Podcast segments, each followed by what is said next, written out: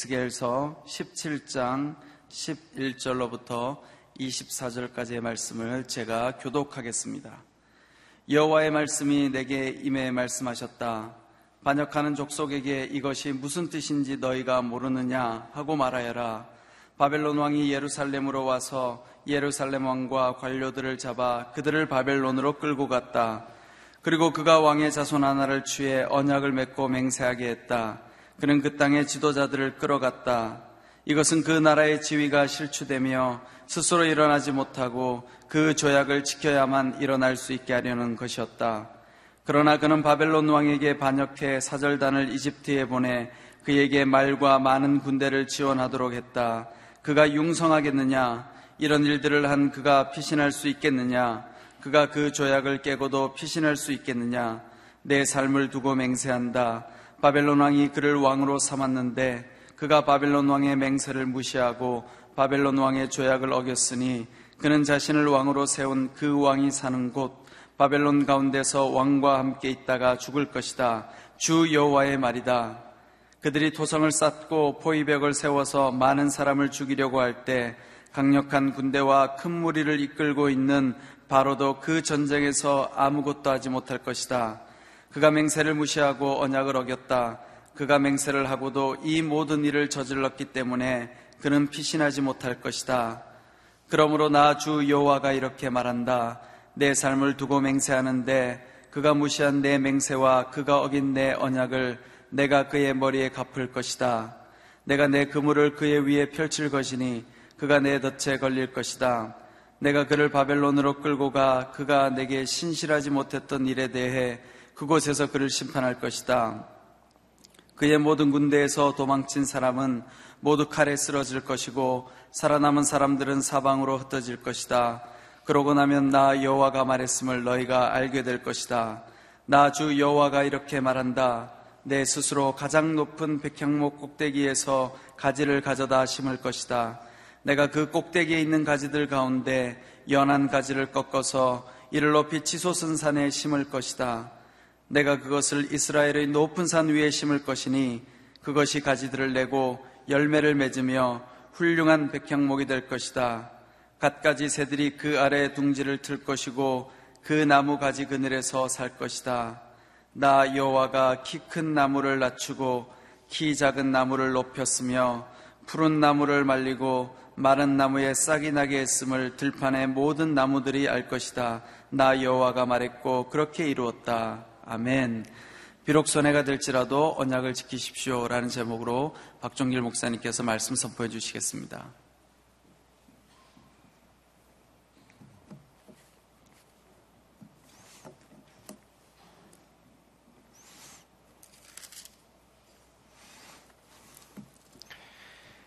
하나님께서 에스겔 선자를 통해서 하나님의 말씀을 또 하나님의 마음을 우리에게 전하고 있습니다. 예, 우리가 말씀을 통해서 하나님의 뜻과 또 하나님의 계획과 또 하나님의 마음을 알 수 있는 것이 얼마나 예, 감사한지 모르겠습니다. 예, 그렇지만 우리의 마음에 믿음이 없다면 또 우리의 마음에 하나님을 향한 그러한 신뢰가 없다면 우리는 늘 세상의 힘을 의지하게 되고 또 세상의 권력을 쫓아가게 되고 또 내 생각, 내 경험을 의지할 때가 많이 있습니다. 예, 우리에게 필요한 것이 있다면 믿음이라고 생각이 되어집니다. 우리의 상황과 형편에 관계없이 늘 신실하신, 예, 믿부신, 예, 변함없으신 하나님에 대한 우리의 믿음이 우리의 많은 어려운 상황들 가운데서 우리를 구원할 수 있는 소망인 것을 우리가 보게 됩니다.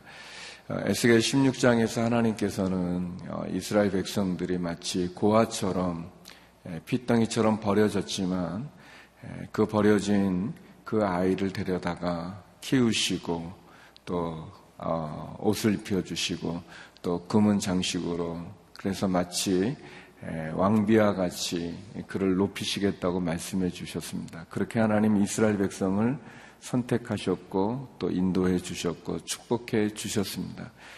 그러나 하나님의 은혜를 입은 이스라엘은 예루살렘은 그 하나님을 버리고 우상을 섬기고 이방 나라들을 의지하고 또 하나님을 떠나게 되어지죠.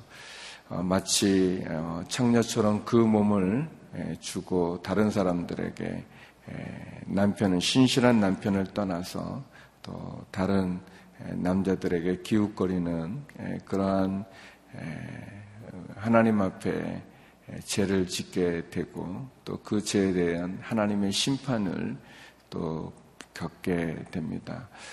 하나님께서 많은 심판이나 또 외세를 통해서 이방 나라를 통해서 예루살렘과 또 남유다를 멸망시키는 것은 하나님께서 그들을 심판하기 위해서만이 아니라 그러한 심판을 통해서 또 그러한 징계를 통해서 이스라엘이 돌아오기를 원하는 그런 하나님의 마음이 있습니다. 에스겔 17장으로 넘어오게 되면서 하나님께서는 다시 한번 어, 과연 이스라엘이 누구를 의지하고 누구를 바라보아야 되는지에 대한 말씀을 우리에게 전해주고 있습니다. 오늘 본문의 말씀을 통해서도 우리가 다시 한번 우리의 소망을 하나님에게 두고 또 우리의 마음이 하나님에게 고정될 수 있는 믿음이 우리에게 필요하다는 것을 우리가 보게 됩니다. 어, 다른 나라를 의지하고 그리고 하나님에 대한 불신앙과 또 우상을 숭배하는 이스라엘에 대한 예루살렘과 남유다의 멸망에 대한 하나님의 심판의 메시지 가운데서도 하나님의 다시 한번 어, 이 역사의 주관이 이 역사의 주인이 되시고 또 우리를 인도하시는 하나님 그 하나님에게 소망을 도와야 됨을 우리들에게 보여주고 있습니다. 우리 12절에서 우리 14절의 말씀을 같이 한번 읽어보겠습니다. 12절에서 14절의 말씀입니다. 시작. 반역하는 족속에게 이것이 무슨 뜻인지 너희가 모르느냐 하고 말하여라. 바벨론 왕이 예루살렘으로 와서 예루살렘 왕과 갈루들을 잡아 그들을 바벨론으로 끌고 갔다. 그리고 그가 왕의 자손 하나를 지혜 언약을 맺고 맹세하게 했다. 그는 그 땅의 지도자들을 끌어갔다. 이것은 그 나라의 지위가 실추되며 스스로 일어나지 못하고 그 조약을 지켜야만 일어날 수 있게 하려는 것이었다. 하나님께서 어제 본문에 나와 있는 그대로 크고 아름답고 그리고 그 깃털이 화려한 독수리의 이야기를 했습니다. 비유를 들었죠. 아주 거대한 독수리가 이 레바논으로부터 이 백합목 가장 높은 가지를 차지해서 그 연한 가지를 꺾어 상인의 딸 도시에 두었다 그랬습니다. 어제 말씀 나눴던 것처럼 이 거대한 독수리는 바벨론을 의미했죠.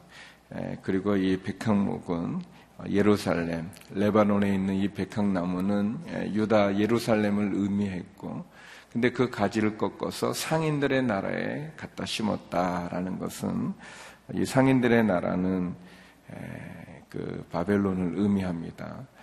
어, 이 거대한 독수리, 이 바벨론의 왕이었던 느부갓네살 왕을 의미하고 그 느부갓네살 왕에 의해서 예루살렘이 남유다의 왕이 포로로 붙잡혀서 바벨론 땅으로 어, 옮겨가게 된 것을 얘기했습니다.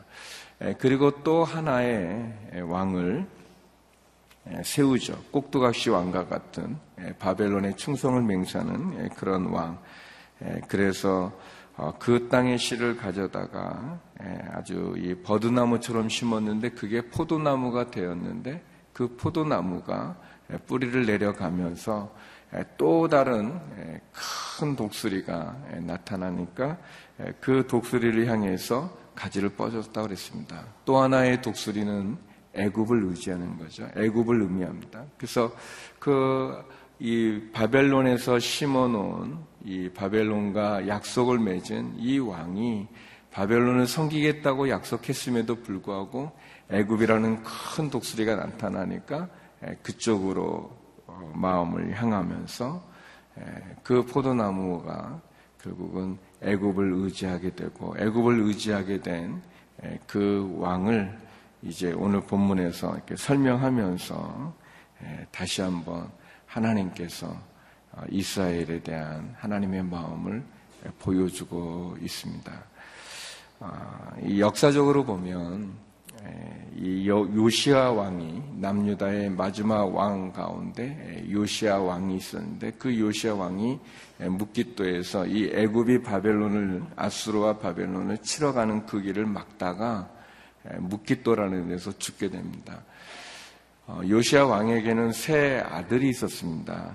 여와 김, 여와 아스, 그리고 시드니아, 마따디아라고 나는 이 세 아들이 있었는데 묵기도에서 어, 이 애굽에 의해서 죽임을 당하게 되자 여호아스가 왕으로 어, 등극하게 되어집니다. 그러나 3개월 만에 애굽왕 바론 느고에 의해서 다시 이렇게 폐위가 되고 그리고 이 여호와 김의 아들인 죄송합니다. 그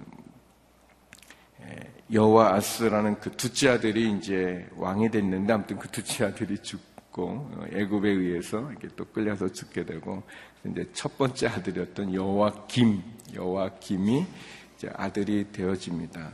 아들이 되어지는데 이제 또 정세가 바꿔가지고 이제 바벨론이 이제 힘을 그큰 나라가 돼가지고 이 애굽을 의지하고 있는 여호와 김그 예, 첫째 아들을 예, 다시 와서 잡아가게 되고 예, 그리고 어, 이 여호와 김의 아들인 여호와 긴이라고 하는 이름이 비슷한데 여호와 김과 여호와 긴 여호와 김의 아들이었던 여호와 긴이라고 하는 아들을 18세 어린 왕을 또 세우고 그리고 다시 바벨론으로 돌아간다. 그것이 1차 침공이었는데 근데 이 여호와 긴이 또 바벨론을 의지하면 좋은데 바벨론을 의지하지 않고 그리고 애굽의 힘을 빌려서 바벨론으로부터 자유를 가지려고 합니다.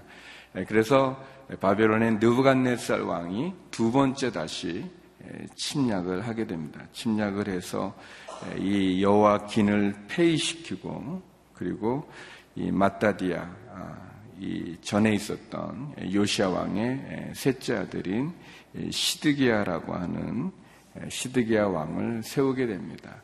근데 시드기야 왕은 이 바벨론을 잘 섬기겠다고 약속을 하고 그리고 돌아갑니다. 그리고 바벨론의 총독이죠. 총독을 세워놓고 가는데 근데 이 시드기야가 또 애굽을 의지하면서 또 그 총독을 또 죽이게 됩니다. 다른 신하에 의해서 아무튼 죽임을 당하게 돼서 그래서 결국은 마지막에는 이제 멸망당하게 되는데 2차 침공 때 그러니까 여호와킨을 잡아가고 시드기야를 세울 때 그때 그 상황이 이제 에스겔 선지자가 활동하던 그런 시대고 그것을 오늘 본문 우리가 읽은 본문에서 설명해 주고 있습니다. 우리가 아까 읽었던 12절에서 14절까지 보면 그렇게 합니다. 반역하는 족속에 이것이 무슨 뜻인지 너희가 모르느냐? 바벨론 왕이 예루살렘으로 와서 예루살렘의 왕과 이 여호와긴이라는 왕과 관료들을 잡아 바벨론으로 끌고 가고 그리고 왕의 자손 가운데 하나 시드기야죠. 예, 시드기야를 취해서 언약을 맺게 했다. 그 이야기를 이제 하고 있습니다. 결국 어, 하나님을 의지하지 않은 예루살렘과 유다는 이 애굽 왕 바로 느고든 또는 바벨론의 누부갓네살 왕이든 이 큰 독수리와 같은 두 강대국에 의해서 쫓기기도 하고 또 죽임을 당하기도 하고 또 어, 다시 한번 그냥 이 풍정등화 같은 멸망의 그 한가운데 처하고 있는 것을 보게 됩니다. 아, 그런데 에스겔보다 먼저 사역을 했던 예레미야 선지자는 그렇게 얘기하죠. 어, 이 나라가 이 외세에 의해서 심판을 받는 것은 우상을 섬기고 신실한 남편인 하나님을 떠나서 제약 가운데 거했던 것이기 때문에 바벨론에 의해서 멸망당하는 것이 하나님의 뜻이다. 그리고 우리가 할 수 있는 것은 그 바벨론의 포로로 끌려가게 될 것이지만 그러나 하나님 하나님께서 70년이 지나면 다시 그 포로로부터 회복시켜 줄 것이니까 우리가 애굽을 의지해서 바벨론과 대적하지 말고 바벨론의 포로로 끌려가자라는 그런 이야기의 말씀을 전합니다. 그러나 유다 왕은 그 말을 듣지 않죠.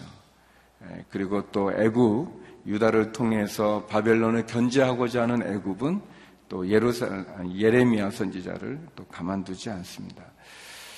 이런 많은 것 속에서 결국 이 유다는 하나님에 의해서 세워졌던 하나님의 나라는 바벨론에 의해서 멸망을 겪게 됩니다. 이 멸망 당하기 직전에 있는 이 에스겔 선지자가 전하는 이 말씀은 우리들에게 두 가지를 얘기하고 있습니다. 한 가지는 세상을 의지하지 말고 하나님을 의지하라는 것입니다. 세상 권력에, 세상 나라에 군사를 의지하거나 권력을 의지하지 말고 하나님을 의지하라라는 것입니다. 두 번째는 어려움이 오고 환란이 오게 되면 내 생각, 내 뜻을 따르기보다 하나님의 생각, 하나님께 소망을 두라고 이야기하고 있습니다. 세상이 아니라 하나님을 의지하라고 이야기하고 그리고 내 생각 또내 어, 생각과 또 내 방법을 따르는 것이 아니라 하나님의 생각에 집중하고 하나님께 소망을 두는 것을 우리에게 얘기하고 있습니다. 어제도 말씀드렸지만 이스라엘 왕들은 하나님의 음성을 들을 수가 있었습니다. 하나님의 선지자들을 통해서 하나님의 말씀을 들을 수가 있었어요. 그런데 눈에 보여지지 않는 하나님의 음성보다 내 눈에 보이는 강대국들이 더 도움을 줄 것 같은 거예요. 그래서 하나님보다 사람을 의지하게 되고 하나님보다 세상의 방법을 따르게 되는 것을 보게 됩니다.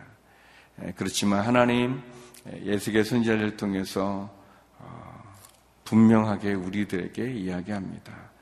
세상이 아닌 하나님을 의지하라고 이야기합니다. 저와 여러분에게도 마찬가지로 음, 우리 고아처럼 버려진 우리들을 하나님 거두어서 우리를 왕비와 같이 왕후와 같이 우리를 다 삼아 주셨어요. 하나님 나라의 자녀로 다 삼아 주셨어요. 그리고 하나님께서는 말씀을 통해서 우리들에게 그분의 뜻과 그분의 계획을 말씀하시지만 그러나 우리의 믿음 없는 우리의 이 마음에 하나님을 신뢰하지 못하는 신실한 하나님을 의지하지 못하는 우리의 연약함은 결국 하나님을 의지하기보다 내 생각과 내 방법, 이 세상을 의지할 때가 많이 있습니다. 오늘 하나님께서 다시 한번 말합니다. 이것이 무슨 뜻인지 너희가 모르느냐. 내가 너희에게 보여준 이 사건이 무슨 뜻인지 너희가 이해하지 못하느냐. 너희가 알지 못하느냐.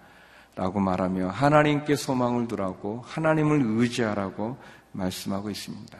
하나님의 뜻과 하나님의 말씀, 하나님께 소망을 두는 저와 여러분이 되기를 주의 이름으로 축원합니다. 우리에게 필요한 것은 신실한 하나님에 대한 우리의 믿음입니다.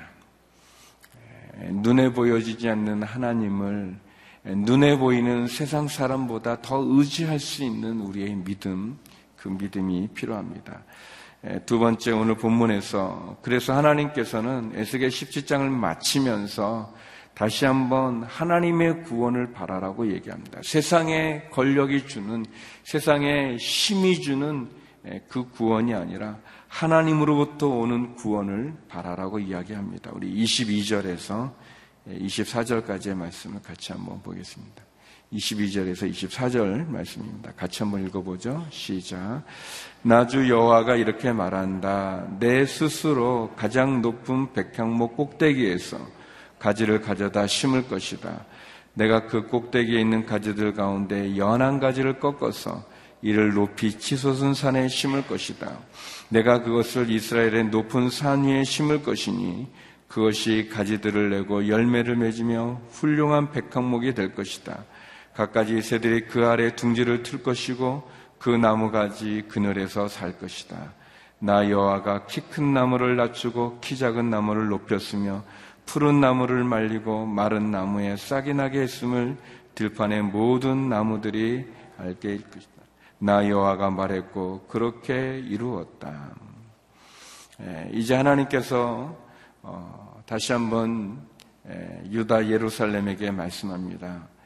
아, 내가 스스로 가장 높은 백항목 꼭대기에 그 가지를 가져다가 심을 것이다. 그 꼭대기에 있는 연한 가지, 아주 연약하고 보잘것없고 예, 그리고 약한 그 가지를 내가 꺾어서 높이 치솟은 산에 심을 것이다. 그러면 어, 그 연한 가지에서 뿌리를 내고 가지를 내고 열매를 맺어 훌륭한 백항목이 되고 갖가지 새들이 와서 깃들 것이다.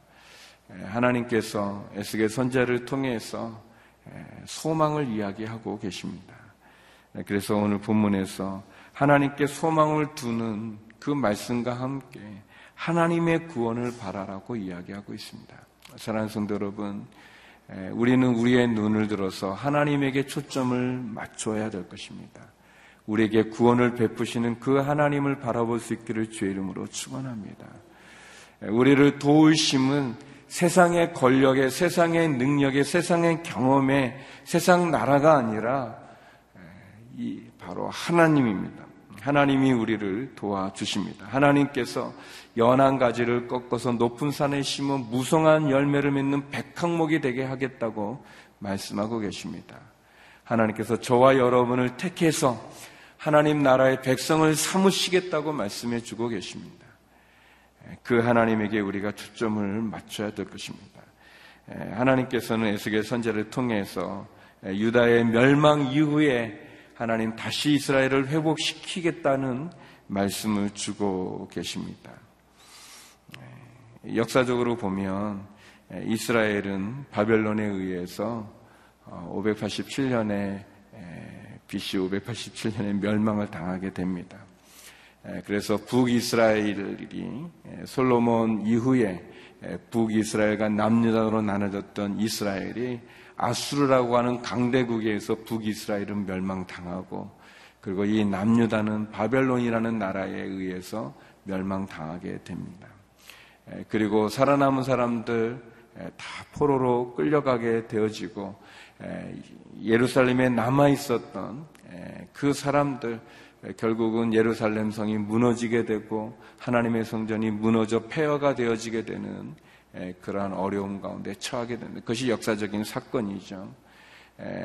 바벨론은 강대국이고 그 바벨론 그 강대국도 결국은 페르시아라고 하는 또 다른 강대국에 의해서 결국은 멸망당하게 되어집니다. 페르시아, 어, 뭐 이란이죠. 지금의 이란. 그 페르시아의 그 왕조는 너무나 견고하고 너무나 커서 이스라엘이 다시 돌아올 수 있다는 것은 꿈도 꿀 수 없는 그러한 상황입니다. 그러나 하나님께서 말씀합니다. 내가 연한 가지를 꺾다가 다시 높은 산 위에 세우겠다라고 얘기합니다. 사람들의 경험이나 사람들의 이 정치적인 견해로 보면 어, 이 세상 이 힘의 그 권력으로 보면 도저히 살아남을 수 없는 나라 이제는 끝난 것 같은 이스라엘의 모습입니다. 연한 가지가 어찌 큰 백항목으로 쓸 수 있겠습니까? 그런데 하나님께서 유다의 멸망 이후에 그들을 회복시키겠다는 말씀을 해주고 있습니다.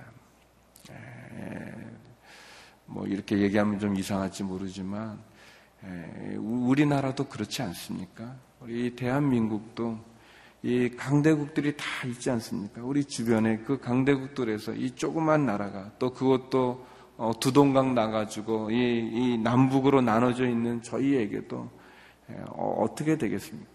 제가 볼 때는 진짜 아닌 거죠. 아닌 거예요.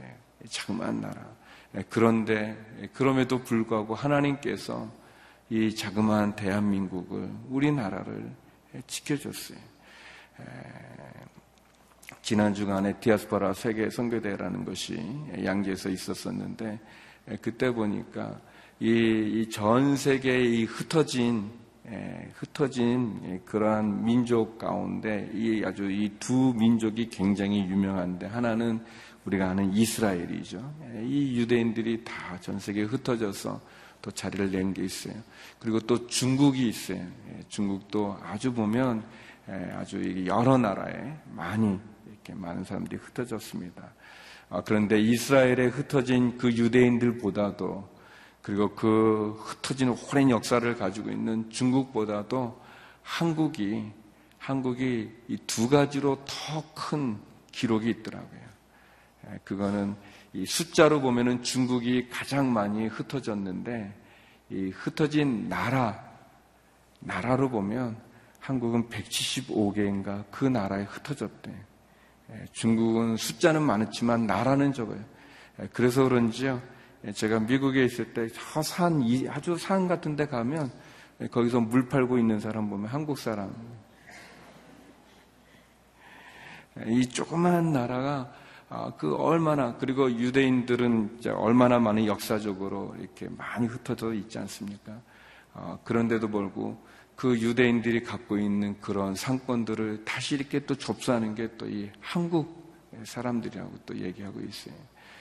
어, 어떤 분이 뭐 그런 얘기도 하셨는데 동의하기 좀 어렵지만 한국이 이렇게 조그만 나라인데 이렇게 강한 거는 하도 외세 침략을 하도 많이 받아가지고 이 어리버리한 사람들은 다 그 전쟁 때 죽고 다 이렇게 뭐 믿을 수 없는 그런 얘기지만 그래서 이게 다 똑똑하고 이렇게 뛰어난 사람들만 이제 있다고 그래요. 예, 여러분 연한 나무 가지를 가져다 하나님 백항목이 되게 해서 그래서 마지막 절에 이렇게 얘기했냐면 키 큰 나무 낮추고 키 작은 나무 높여서 푸른 나무 말고 마른 나무에 싹이 나게 해서 내가 여호와임을 모든 사람들이 알게 할 거다라고 얘기하시죠.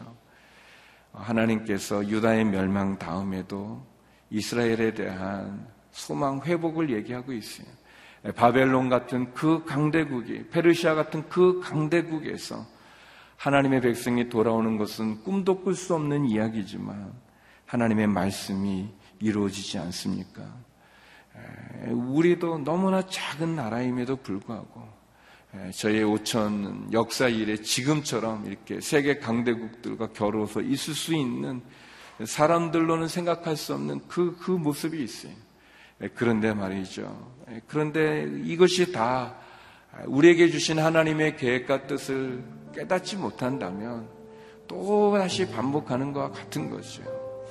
예, 우리는 하나님의 구원을 바라보아야 될 것이고 하나님께 소망을 두어야 될 것이고 그리고 하나님 그 하나님에게 우리의 눈을 고정해야 될 것입니다. 하나님 궁극적인 구원을 이야기하고 있지 않습니까? 멸망을 얘기하시지만 심판을 얘기하시지만 그러나 그 심판과 멸망을 통해서 회복을 얘기하시고 있는 것이고 다시 한번 돌이켜 하나님께 나온 구원을 이야기하고 있는 것입니다. 그 하나님에게 소망을 두어야 될 것입니다. 사랑하는 성도 여러분, 저와 여러분에게도 마찬가지로 우리가 감당하기 어려운 어려운 시련이 있고 고난이 있을 때 우리가 사람을 의지하는 것이 아니라 하나님을 의지하고 이 고난과 시련이 나를 심판하는 하나님의 징계가 아니라 나를 구원하고자 하시는 나를 회복시키고자 하시는 하나님의 마음이 있다는 것을 우리가 기억하고 그 하나님에게 우리가 믿음을 가져야 될 것입니다. 저와 여러분, 믿음을 갖고 하나님께 소망을 두고 구원의 하나님에게 우리의 초점을 맞출 수 있기를 주의 이름으로 축원합니다. 그 은혜가 우리 가운데 있길 원합니다. 우리 이 시간 같이 기도했으면 좋겠습니다. 우리 함께 기도할 때 하나님, 하나님에게 소망을 두게 하여 주시옵소서. 구원이 하나님에게 있음을 고백합니다. 하나님, 믿음을 주시옵소서. 하나님, 세상을 의지하지 아니하고 하나님을 의지하게 하여 주시옵시고, 세상에 뜻을 두는 것이 아니라 하나님에게 소망을 두게 하여 주시고, 하나님이 주시는 그 은혜 가운데 나가는 우리가 되게 하여 주시옵소서. 네, 그렇게 기도하고 또 오늘 저녁 우리 임진과 평안우리 동산에서 또 오늘 이렇게 창립 30주년 우리 행사와 그리고 우러라 한반도요 우리 남북 통일을 위해서 다시 한번 온 성도가 부르짖는 예, 그러한 집회를 갖게 됩니다. 하나님 인증각에서 진행되는 창립 30주년 기념 집회와 우러라 한반도 통일을 위한 우리의 기도회 가운데 함께하여 주시옵소서. 오늘 말씀을 놓고 기도하시고 우리 저녁 집회를 위해서 함께 기도하며 나겠다. 같이 기도하시겠습니다. 그렇가신 아버지 하나님 이스라엘의 심판에 대한 유다의 심판에 대한 하나님의 경고의 말씀을 들으면서 하나님 다시 한번 그 죄악 가운데 하나님 이 세상에 소망을 두고 살아가고 세상을 의지하고 사람을 의지하고자 하는 우리의 연약함을 고백합니다. 하나님 세상을 의지하지 아니하고 하나님을 의지하게 하여 주시고 세상에 소망을 두지 않고 하나님께 소망을 두게 하여 주시옵소서. 하나님 이것을 보고도 깨닫지 못하느냐, 이것을 통해서 듣지 못하느냐 말씀하시는 하나님의 음성을 듣게 하여 주시고, 보게 하여 주시고, 깨닫게 하여 주시옵소서. 하나님께 소망을 두고 구원이 하나님에게 있음을 알고, 하나님 우리의 마음에 믿음을 주셔서 그 믿음으로 하나님을 바라보게 하여 주시옵소서. 하나님, 오늘 교회를 30년간 지켜주심에 감사합니다.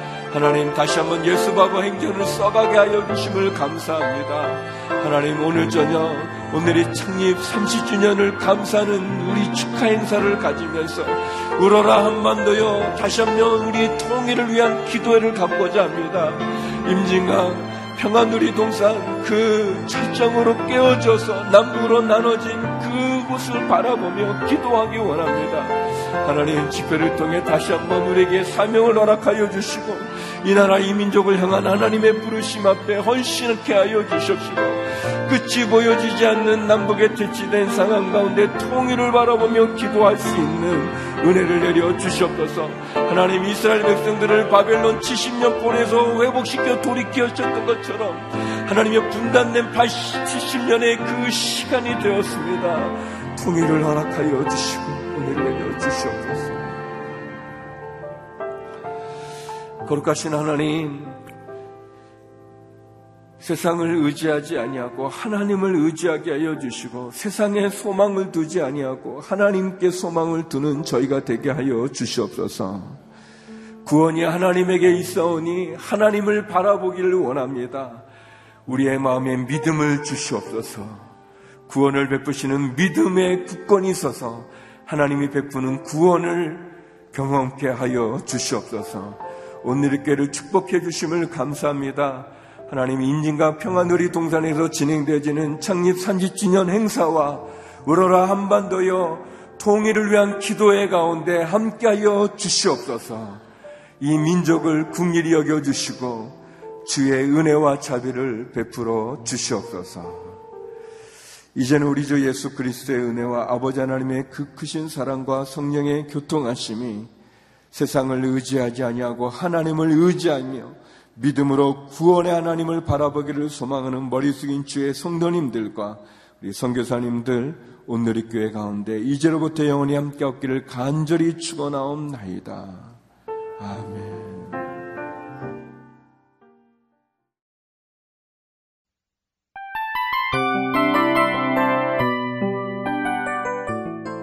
이 프로그램은 청취자 여러분의 소중한 후원으로 제작됩니다.